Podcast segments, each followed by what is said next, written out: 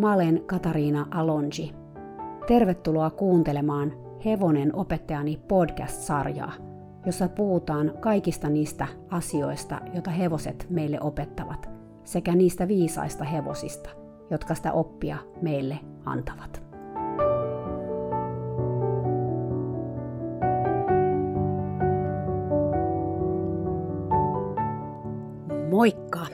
Mä tiedän, että mä joskus viime keväänä sanoin, että voi olla, että tämä podcast on tässä, mutta hitsi kun vaan välillä tulee tarve tehdä jakso jostain aiheesta.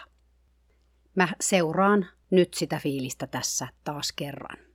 Kuten sä huomaat, tämä jakso kertoo taas Ferdistä, joka on tuttu jo parista muusta jaksosta – Mä olen jälleen Kaliforniassa talven ja se tarkoittaa sitä, että mä viikoittain näen Ferdiä ja saan nauttia tämän erittäin opettavaisen hevosen viisaudesta.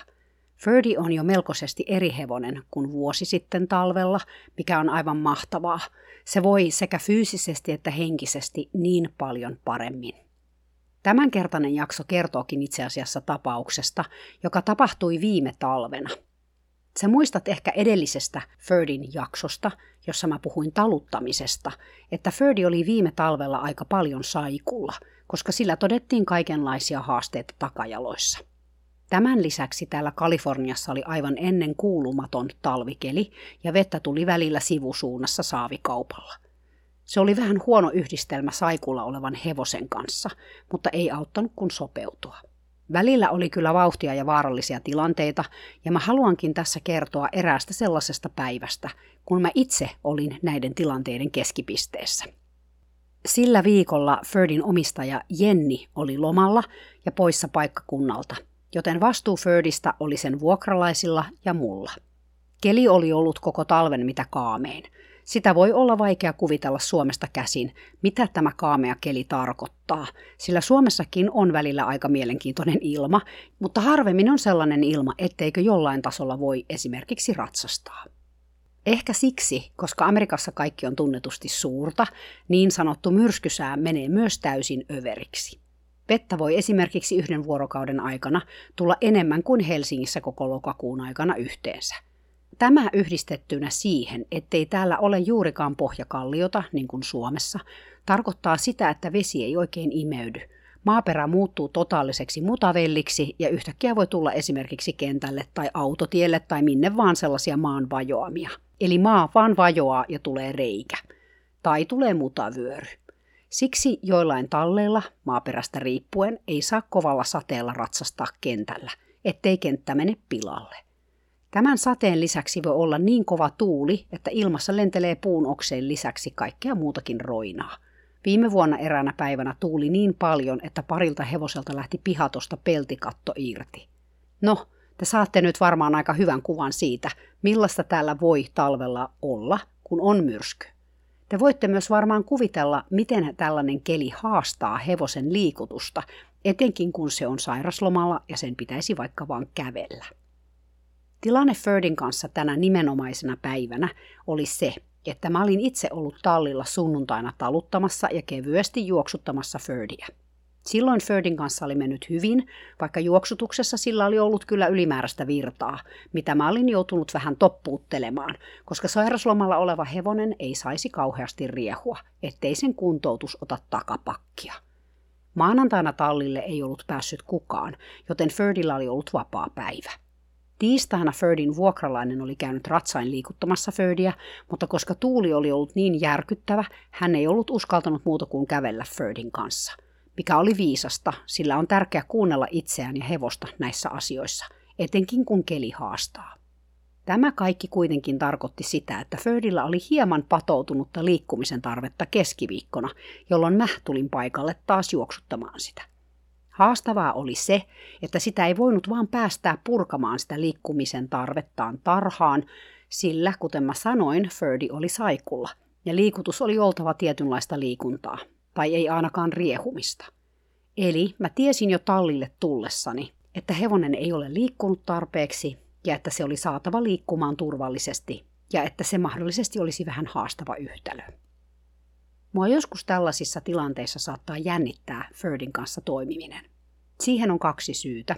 Toinen on se, että Ferdi on muhun verrattuna aika suuri. Mä olen 166 senttinen, 58 kilonen naisihminen ja Ferdi on 185 senttiä korkea, useampi 100 kilonen hevonen. No, Mä oon tottunut toimimaan isojen hevosten kanssa, koska vikelyshevoset oli kyllä kaikki vähintään sen metri 75 korkeita, ja Little Lovekin oli aika lähellä sitä korkeutta, joten ei tämä hevosen suuruus nyt välttämättä ole mulle kovin iso juttu. Thirdin kanssa oli kuitenkin ollut jonkun verran talutushaasteita, joista mä puhuin edellisessä Thirdin jaksossa, ja lisäksi kun se oli jännittynyt ja pelokas, siitä tuli todella epävarma. Tämä sitten johti siihen, että se ikään kuin halusi kiivetä syliin, eli olla mahdollisimman lähellä ihmistä pelottavassa tilanteessa, mikä ei sitten ollut ihmiselle kovin mukavaa, koska se on niin iso. Tänä nimenomaisena päivänä mua jännitti siis vähän, kun mä tulin tallille. Mä tajusin sen kyllä itse, mikä oli hyvä, koska mä pystyin hetken tekemään jo autossa jännityksen säätelyharjoituksia. Mulla on sellainen systeemi mun asiakkaiden kanssa, että kun mun asiakasta pelottaa tai jännittää, Mä pyydän häntä antamaan sille pelolle numeron nollasta kymppiin, jossa nolla on, ettei pelota yhtään ja kymppi on täys paniikki. Siihen väliin sitten mahtuu monen asteista jännitystä ja pelkoa. Mulla on sellainen sääntö, että jos mun asiakkaan numero on yli viisi tai kuusi, meidän on hyvä ottaa hetken aikalisä ja säädellä sitä tunnetilaa, sillä sitten kun se pelon tunne nousee jonnekin seiskaan, kasiin tai vielä siitäkin ylemmäksi, meidän toimintakyky heikkenee sen verran, että on jokseenkin järjetöntä lähteä tekemään jotain ison eläimen kanssa. Tämä tarkoittaa sitä, että ihminen ei esimerkiksi mene vielä selkään, jos on tarkoitus ratsastaa, tai pysähdytään ainakin hetkeksi keskustelemaan ja tekemään säätelyharjoituksia. Jos se asiakkaan numero on alle sen vitosen, sitten voidaan ehkä jatkaa mitä ollaan tekemässä, mutta sen tekemisen lomassa säädellään sitä jännitystä – niin että saadaan sitä numeroa alemmaksi. Tietysti joskus me joudutaan tilanteisiin, jossa se numero vaan nousee, eikä siinä kerkeä mitään säätelemään. Mutta jos se on mahdollista, pyritään säätelemään. Lisäksi on tärkeää muistaa, että tunteet tarttuu, eli jos mä olen jännittynyt, mä saatan tartuttaa tämän jännityksen tunteen thirdiin. Eli jos vaan on mahdollista, on aina hyvä säädellä tunteita monestakin syystä. Mun jännitys oli silloin varmaan jotain vitosen luokkaa, kun mä tulin tallille.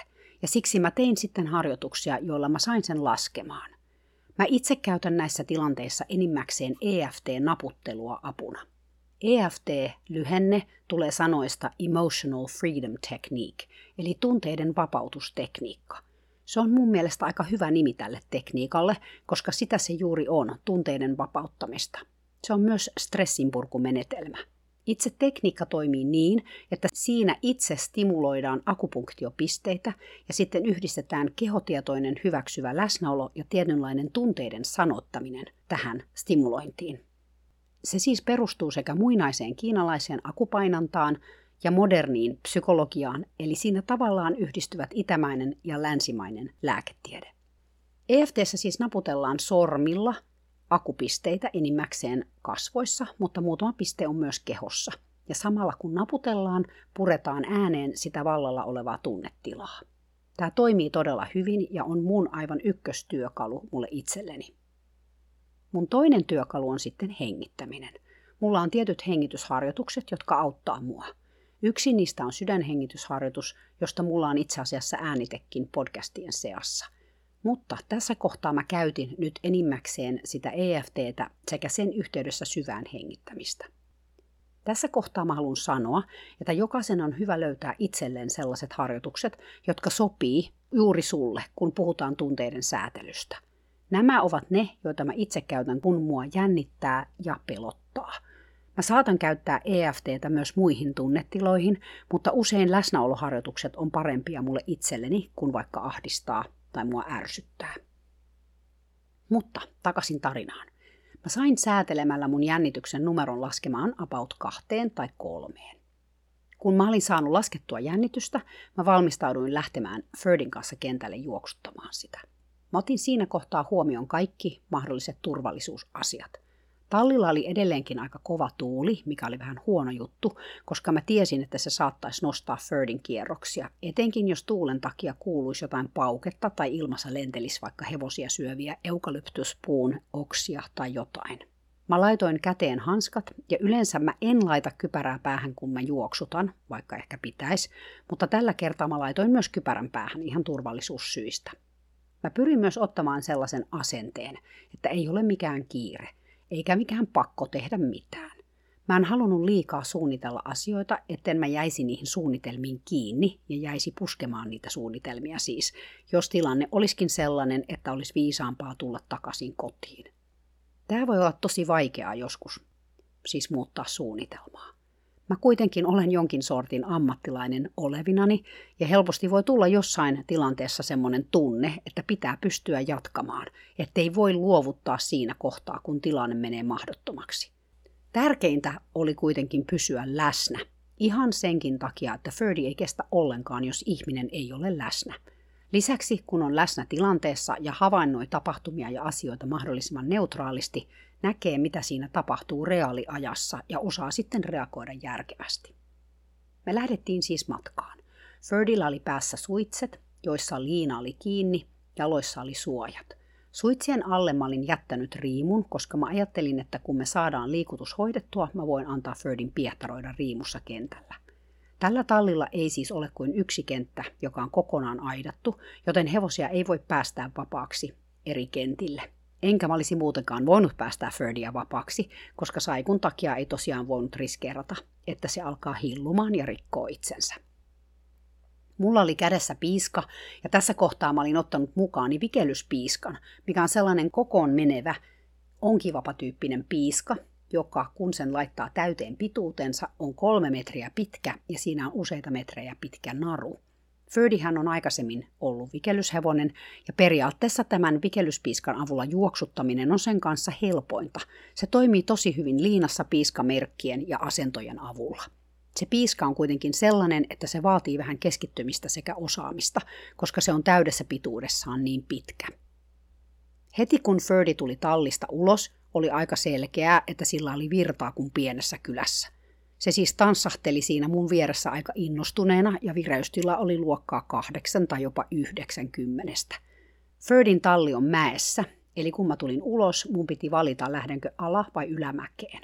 Mä olin ajatellut mennä vikelyskentälle juoksuttamaan, joten mä lähdin alamäkeen. Reitti kulkee ison katetun kentän ohi, parkkipaikan läpi ja sitten sinne vikelyskentälle. Koko ajan mentäisi alamäkeen. Matkaa oli ehkä suurin piirtein joku 100 metriä. Ferdillä, kun oli aika paljon patoutunutta liikkumisen tarvetta, niin se säikkyi ihan kaikkea siinä matkalla. Sillä oli selkeästi tunteet aika pinnassa ja niin sanottu sietoikkuna pienentynyt jo tosi pieneksi. Parkkipaikalla oli useita autoja, joita meni siinä edes takaisin, niitä piti varoa, ja kun päästiin melkein sinne vikelyskentän laidalle vihdoinkin, mä huomasin, että siellä oli tietysti traktori lanaamassa, joten ei voitu heti mennä sinne, vaan piti odotella. No tässä kohtaa Ferdillä alkoi jo itsehillintä loppua. Se ehti jo siinä narun päässä vähän keulia ja sinkosi pari kertaa johonkin suuntaan ja teki sellaisia pieniä pukkihyppyjä. Oli siis aika haastava meininki. Lisäksi se mun kädessä oleva raippa ei auttanut yhtään, koska jotta mä voisin juoksuttaa Ferdiä, se pitäisi venyttää siihen pitkään pituutensa, mikä juuri sillä hetkellä tuntui aivan mahdottomalta ajatukselta. Ja kuten mä sanoin tuossa alussa, Ferdin kanssa oli aika paljon muutenkin haasteita talutuksessa, ja sitten kun se oli vielä ihan intopiukeena sekä vähän säikkynä, se helposti tunki syliin. Mä näissä tilanteissa laitoin sen liikkumaan pienelle ympyrälle mun ympärille, koska mä olen havainnut, että jos tällaisessa tilanteessa yrittää hevosta pidellä paikallaan, sillä nousee kierrokset entisestään. Joten parempi ja ehdottomasti turvallisempi pitää hevonen liikkeessä mun ympärilläni sen sijaan, että se hyppii pystyyn mun vieressä. No, Mä koin todellakin, etten mä hallinnut sitä tilannetta kovin hyvin, ja sekä mun että Ferdin tunteet alkoi nousta siinä kohtaa aika kattoon. Mun sydän hakkas tuhatta ja sataa, ja varmaan myös Ferdin sydän hakkasi ihan yhtä lailla. Mä ainakin tunnistin, että mua pelotti jo aika paljon ja tuntui vaikealta enää säädellä sitä tunnetta, joten kun Ferdi taas säikähti jotain ja lakos johonkin suuntaan siitä, Mä tein siinä hetkessä päätöksen kääntyä takaisin ja viedä siis Ferdi takaisin sen talliin. Mä ajattelin, että me molemmat tarvittiin siinä hetkessä aika lisä, että me voitais rauhoittua. Me päästiin onneksi yhtenä kappaleena takaisin talliin. Ferdikin oli aika helpottuneen olonen, kun päästiin kotiin. Se rauhoittui välittömästi ja vireystila laski ysistä ehkä neloseen. Mä annoin sen vetää vähän aikaa happea ja mietin, mitä meidän kannattaisi tehdä. Koska se, mitä me oltiin äsken tehty, ei toiminut. Ja kun joku ei toimi, pitää muuttaa toimintasuunnitelmaa. Mä päätin soittaa Ferdin omistajalle ja mun ystävälleni Jennille ja vähän pallotella hänen kanssaan tilannetta. Ja tekis muutenkin hyvää puhua jonkun kanssa, koska silloin kun pelkoreaktio menee päälle, sosiaalinen liittyminen, eli esimerkiksi toisen ihmisen kanssa puhuminen, on asia, mikä rauhoittaa meidän hermostoa. Ja sehän oli tässä tärkeintä, että mun oman ja Ferdin hermosto saatas rauhoittumaan. Kuten mä sanoin, tunteet tarttuu. Meidän kehot kommunikoi koko ajan keskenään, hevosten ja ihmisten kehot. Joten siksi on tärkeää säädellä itseään ja opetella rauhoittumista. 20 minuutin aikalisän jälkeen, jonka aikana mä siis juttelin hetken Jennin kanssa puhelimessa ja tein uuden suunnitelman, me lähdettiin Ferdin kanssa uudelleen liikkeelle. Nyt oli muuten sama varustus, mutta mä olin vaihtanut kömpelön jo painavan vikelyspiiskan normaali juoksutusraippaan, joka oli kevyempi ja suoraan sanottuna myös halvempi. Vikelyspiiskat on aika kalliita, ja siksi vikelyspiiskaa ei voi vaan heittää jonnekin maahan kesken kaiken, koska jos hevonen astuu sen päälle, se olisi päreinä. Ja tämäkin on asia, mikä tuollaisissa tilanteissa voi viedä sun aivoissa tilaa. Eli raippa meni vaihtoon – Lisäksi, koska tämä parkkipaikalla ja kentän laidalla hilluminen ei todellakaan ollut se, mitä me haluttiin kumpikaan tehdä, mä päätin muuttaa suunnitelmaa niin, ettei me edes yritettäisi mennä vikelyskentälle, joka on siellä tallin tontilla sellaisessa paikassa, että siinä ympärillä tapahtuu koko ajan kaikenlaista jännää, vaan mä suuntaisinkin tallista oikealle ja ylämäkeen kohti isoa estekenttää, joka on syrjäisemmässä paikassa – Mä olin myös päättänyt, että mä kuuntelisin Ferdia ihan viimeiseen saakka, ja jos tilanne kävisi sille taas ylivoimaiseksi, me käännyttäis sitten vaikka uudelleen takaisin. Sama päti muhun itseeni. Ei ollut kiire mihinkään, ei ollut pakko mennä minnekään tai tehdä mitään. Pääasia oli nyt pysyä rauhallisena ja että toiminta oli turvallista. Me käveltiin Ferdin kanssa ylämäkeen kohti sitä estekenttää, ja juuri kun me oltiin tallirivistön päädyssä, joku nainen tietenkin tuli todella yllättäen kulman takaa meidän eteen. Varmaan Ferdillä oli hermosto sit kuitenkin vähän ylivirittynyt siitä edellisestä keikasta ja siitä, ettei se ollut päässyt ylipäätään liikkumaan, se nimittäin säikähti sitä naista tosi paljon. Täytyy myöntää, että mäkin säikähdin sitä. Se tuli niin yllättäen kulman takaa meidän eteen. Ferdi niin sanotusti lakosi joka suuntaan, eli sen jokainen jalka lähti vähän niin kuin eri suuntiin, minkä seurauksena se itse asiassa nauliutui paikalleen. Mulla on vähän sellainen huono tapa, että kun mä olen menossa hevosen kanssa jonnekin, vaikka nyt sinne kentälle juoksuttamaan, niin mä lähden lainausmerkeissä tekemään sitä suunnitelmaa aktiivisesti. Eli jos vaikka hevonen pysähtyy katsomaan jotain, mikä sitä ihmetyttää, mä annan sen kyllä tehdä sen, mutta mä helposti pyydän sitä eteenpäin sit kuitenkin aika pian tämän jälkeen. Mä olin kuitenkin päättänyt siellä tallissa sen aikalisän aikana, että jos Ferdi pysähtyisi, mä antaisin sille todella paljon miettimisaikaa niissä tilanteissa, enkä lähtisi hoputtamaan sitä eteenpäin. Eli nyt kun se säikähti tätä naista, mä annoin sen vaan seistä siinä kohtaa jonkun aikaa. Mä kysyin siltä jossain kohtaa, voitaisiko me lähteä jo eteenpäin. Kun mä pyysin Ferdia eteenpäin, se astui vain yhden askeleen ja sitten se pysähtyi taas. Tästä mä tiesin, ettei se ollut valmis vielä menemään minnekään. Joten mä annoin sen vaan seistä siinä. Ja samalla mä tein itse läsnäoloharjoitusta, joka auttoi mua pitämään mun omat tunteet neutraalina. Ja itse asiassa siinä, kun me seistiin varmaan jotain viitisen minuuttia yhteensä, me molemmat aika lailla rauhoituttiin Ferdin kanssa. Lopulta, kun mä pyysin Ferdin eteenpäin, me sitten käveltiin ihan rauhallisesti sinne estekentälle. Siellä oli onneksi vain yksi toinen ihminen ratsastamassa, ja hänkin oli toisessa päässä sitä todella isoa kenttää, joten mä pystyin jäämään siihen toiseen päähän juoksuttamaan. Ferdi jännitti heti alkuun taas jonkun verran, se kenttä on vähän rinteessä, niin kuin kaikki täällä tallilla, Ja siellä sen kentän yläpuolella menee polkuja, joita ihmiset joskus kävelee tai ratsastaa, ja se pelottaa Ferdia. Mä annoin sen katsoa ihan rauhassa sitä kaikkea, mitä siellä rinteessä tapahtui. Mä seisoin vaan sen vieressä ja hengittelin, juttelin vähän ääneen ja rapsuttelin Ferdia. Eniten mä keskityin ehkä siihen, että mä pysyin itse läsnä siinä hetkessä, enkä antanut ajatuksille liikaa tilaa.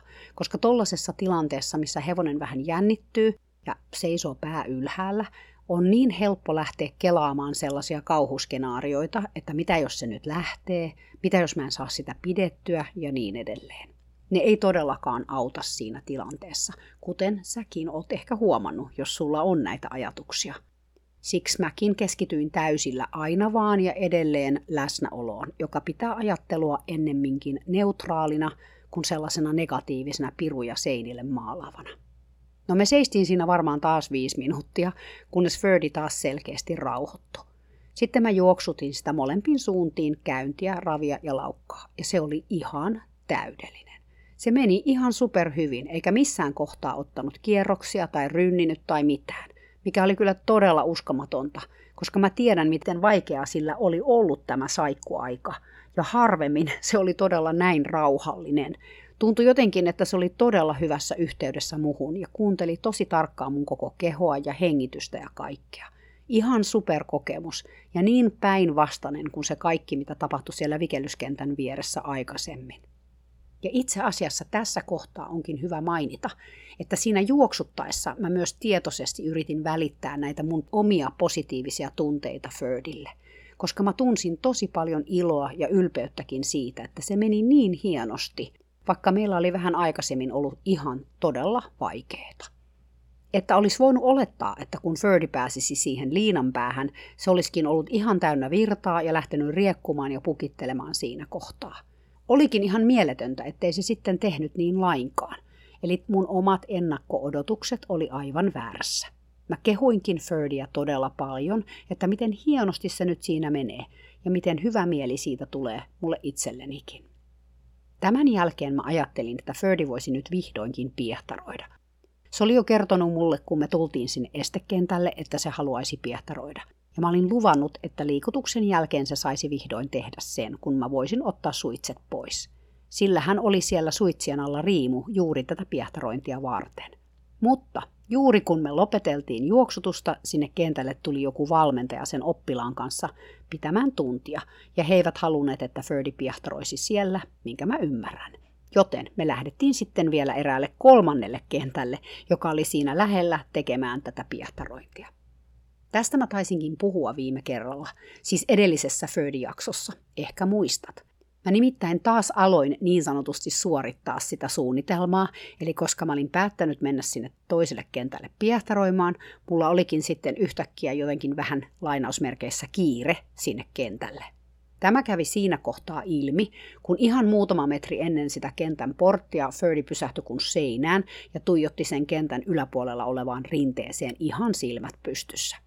Tässä kohtaa mä aloin hoputtaa sitä eteenpäin. Siis pyysin sitä liikkumaan, vaikka se selkeästi kyttäsi jotain siellä edessäpäin. Onneksi ei kestänyt montaa sekuntia, kun mä tajusin, mitä mä olin tekemässä, ja mä lopetin. Koska oikeasti, mihin mulla oli taas mukamas kiire? Sinne piehtaroimaan vai?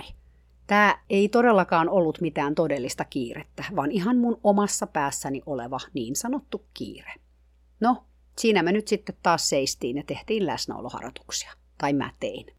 Aina välillä mä pyysin Ferdia eteenpäin ja se taas otti sen yhden askeleen kohteliaan tottelevaisena, mutta siitä mä taas todellakin tiesin, ettei se ollut valmis ollenkaan vielä siirtymään sinne kentälle, joten mä annoin sille lisää aikaa.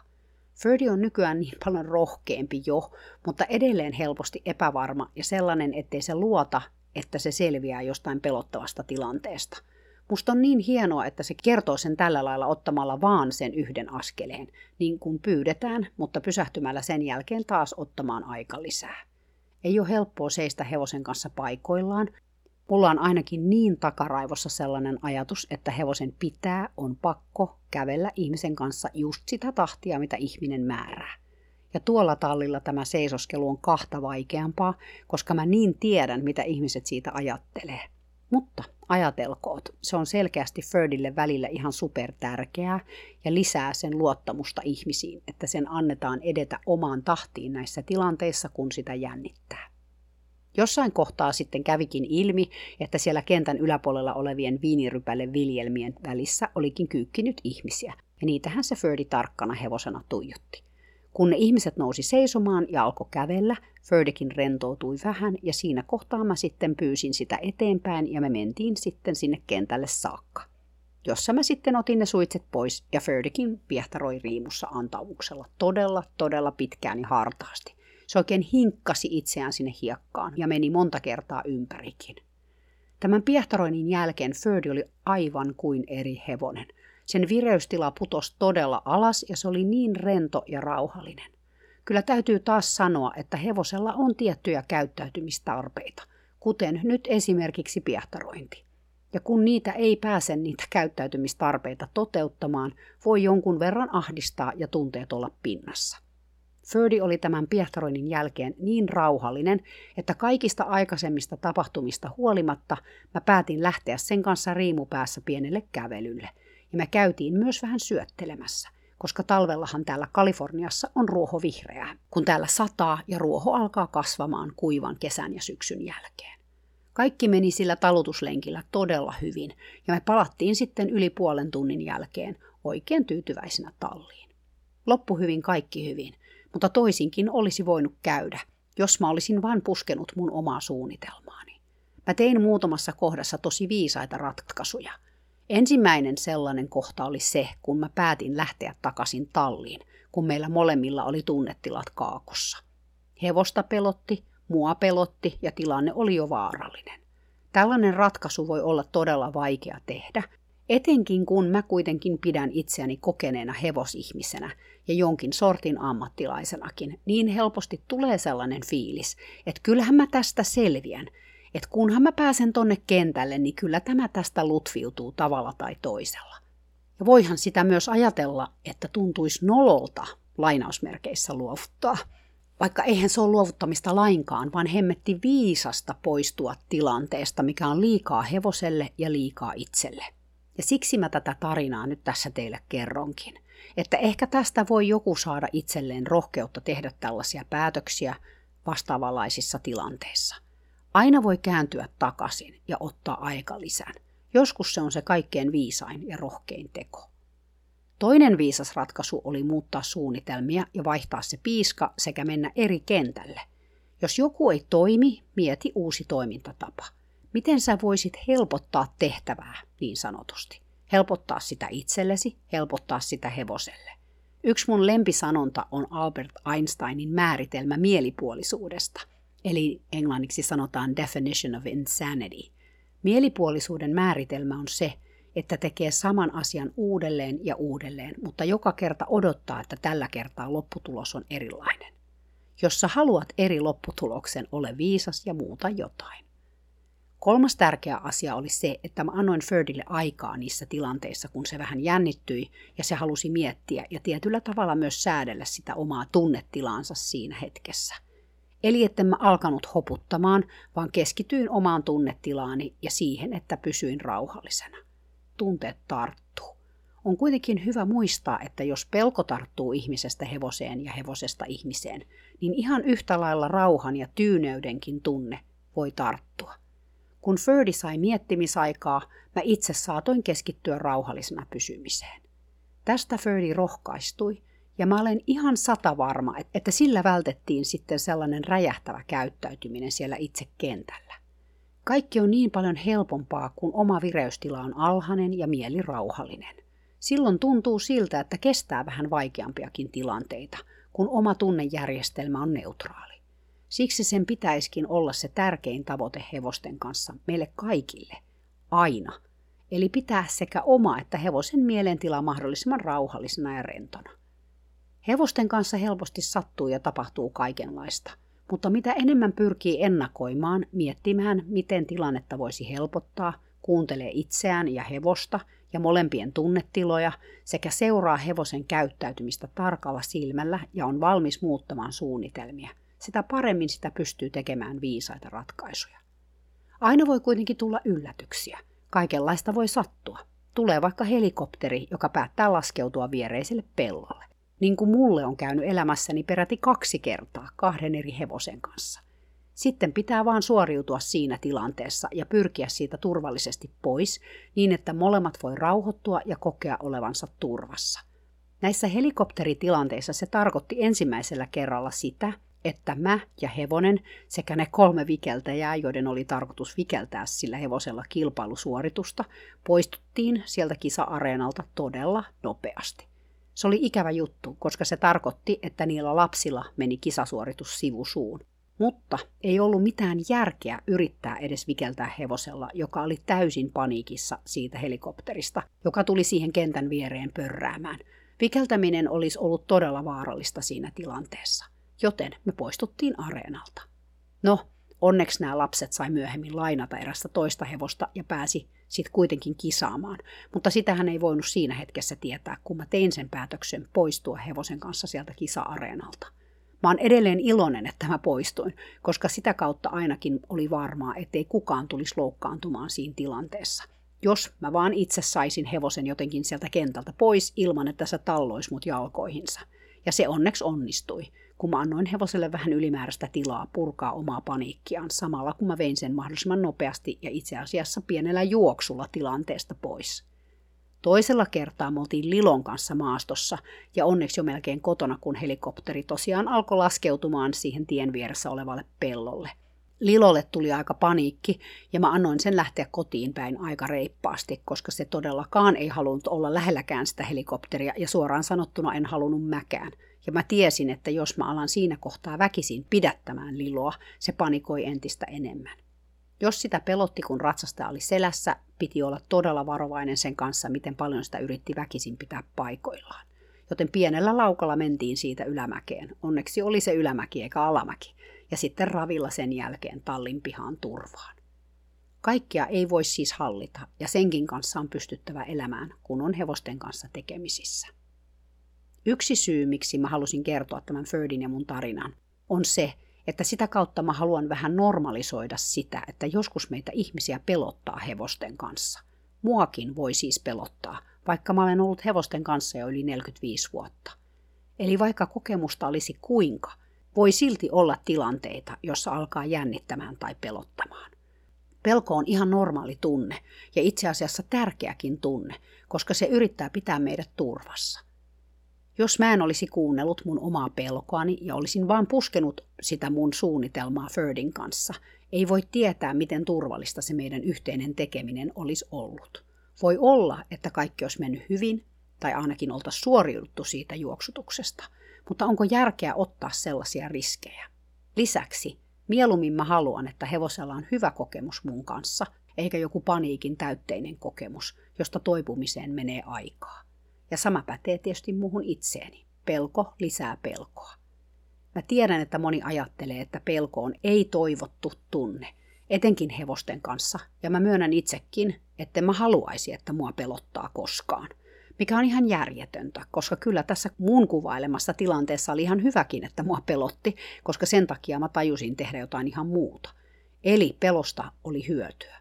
Mutta näin tiukassa mullakin on ne vanhat ajatukset, että pelko on jotenkin huono asia ja ehkä vähän hävettäväkin asia hevosten kanssa. Silloin kun mä olin nuori, ei kukaan todellakaan voinut ääneen sanoa, että joku asia pelotti. Siksi mä en varmaan lopulta enää osannutkaan tunnistaa, että mua pelotti. Mä olen ollut sellaisissa tilanteissa hevosten kanssa, joissa olisi ollut ihan hyväkin pelätä vähän. Mutta mä en muista, että mä olisin silloin pelännyt lainkaan. Ennemminkin oli sellaista raivon tunnetta kuin pelkoa ja jonkinlainen taistelureaktio meni päälle, mikä kertoo mulle sen, että aika tehokkaasti mä osasin peittää sen pelon tunteen raivolla ja aggressiolla. Nyt kun mä en sitä enää tee, mä huomaankin, että välillä jännittää tai pelottaa, mikä tuntuu todella, todella epämiellyttävältä, kun se on aika outo tunne siis. Mulla ei ole paljon harjoitusta jännittämisestä ja pelkäämisestä. Tähän liittyy varmasti myös vähän sitäkin, etten mä käy tallilla tai ole hevosten kanssa enää aktiivisesti tekemisissä joka päivä. Aikaisemmin, kun mulla oli oma hevonen, ja sitä ennenkin, kun mä ratsastin paljon muiden ihmisten hevosia, mä olin kuitenkin tallilla joka päivä ja käsittelin hevosia paljon, joskus useita hevosia. Nyt mä olen oikeastaan vaan talvisin kunnolla tallilla ja silloinkin vaan parina päivänä viikossa. Siihenkin pitää siis tottua, että on hevosten kanssa, eli tulla sellaista rutiinia hevosten kanssa toimimiseen. Sen vuoksi mä aluksi etenkin huomaan, että pitää vähän miettiä, mitä tekee, ja tavallaan aina uudelleen tutustua siihen hevoseen, jonka kanssa puuhailee. Tässä tapauksessa Ferdiin. Vaikka täytyy kyllä sanoa, että on hevosten kanssa oleminen vähän niin kuin pyörällä ajaminen, että sen osaa ja muistaa, vaikka olisi ollut taukoakin. Tällainen tarina tällä kertaa. Toivottavasti sä sait tästä jotain irti, ja etenkin jos sulla on joskus jännitystä tai pelkoa hevosten kanssa, sä sait tästä jotain vertaistukea. Meitä kaikkia pelottaa joskus, se on ihan normaalia, ja siksi onkin tärkeää oppia olemaan sen tunteen kanssa, kuuntelemaan sitä ja säätelemään sitä sopivissa määrin. Toki, jos sitä on todella paljon, ja joka päivä hevosten kanssa oleminen jännittää, sitä voi miettiä, voiko asialle tehdä jotain ja saada siihen tilanteeseensa apua. Mullakin on verkkokurssi tästä aiheesta, eli verkkokurssi jännittäjille – jossa näitä asioita puretaan teorian, itsereflektion ja harjoitusten kautta. Eli jos sellainen kiinnostaa, tule mukaan kurssille. Sä löydät linkin verkkokauppaan esimerkiksi mun nettisivun kautta katariinaalonchi.com. Siitä mä olenkin iloinen, että mä sain tässä tilanteessa harjoitella mun omia oppejani ja kokeilla millaista on säädellä omaa jännitystilansa se antoi mulle myös hienosti perspektiiviä ymmärtää niitä mun asiakkaita, joilla on jännitystä ja pelkoa hevosharrastuksessa. Joskus nämä vaikeat tilanteet on todellakin opettavaisia tilanteita. Kiitos, että kuuntelit. Kuunnellaan omia ja hevosten tunteita jatkossakin. Moikka!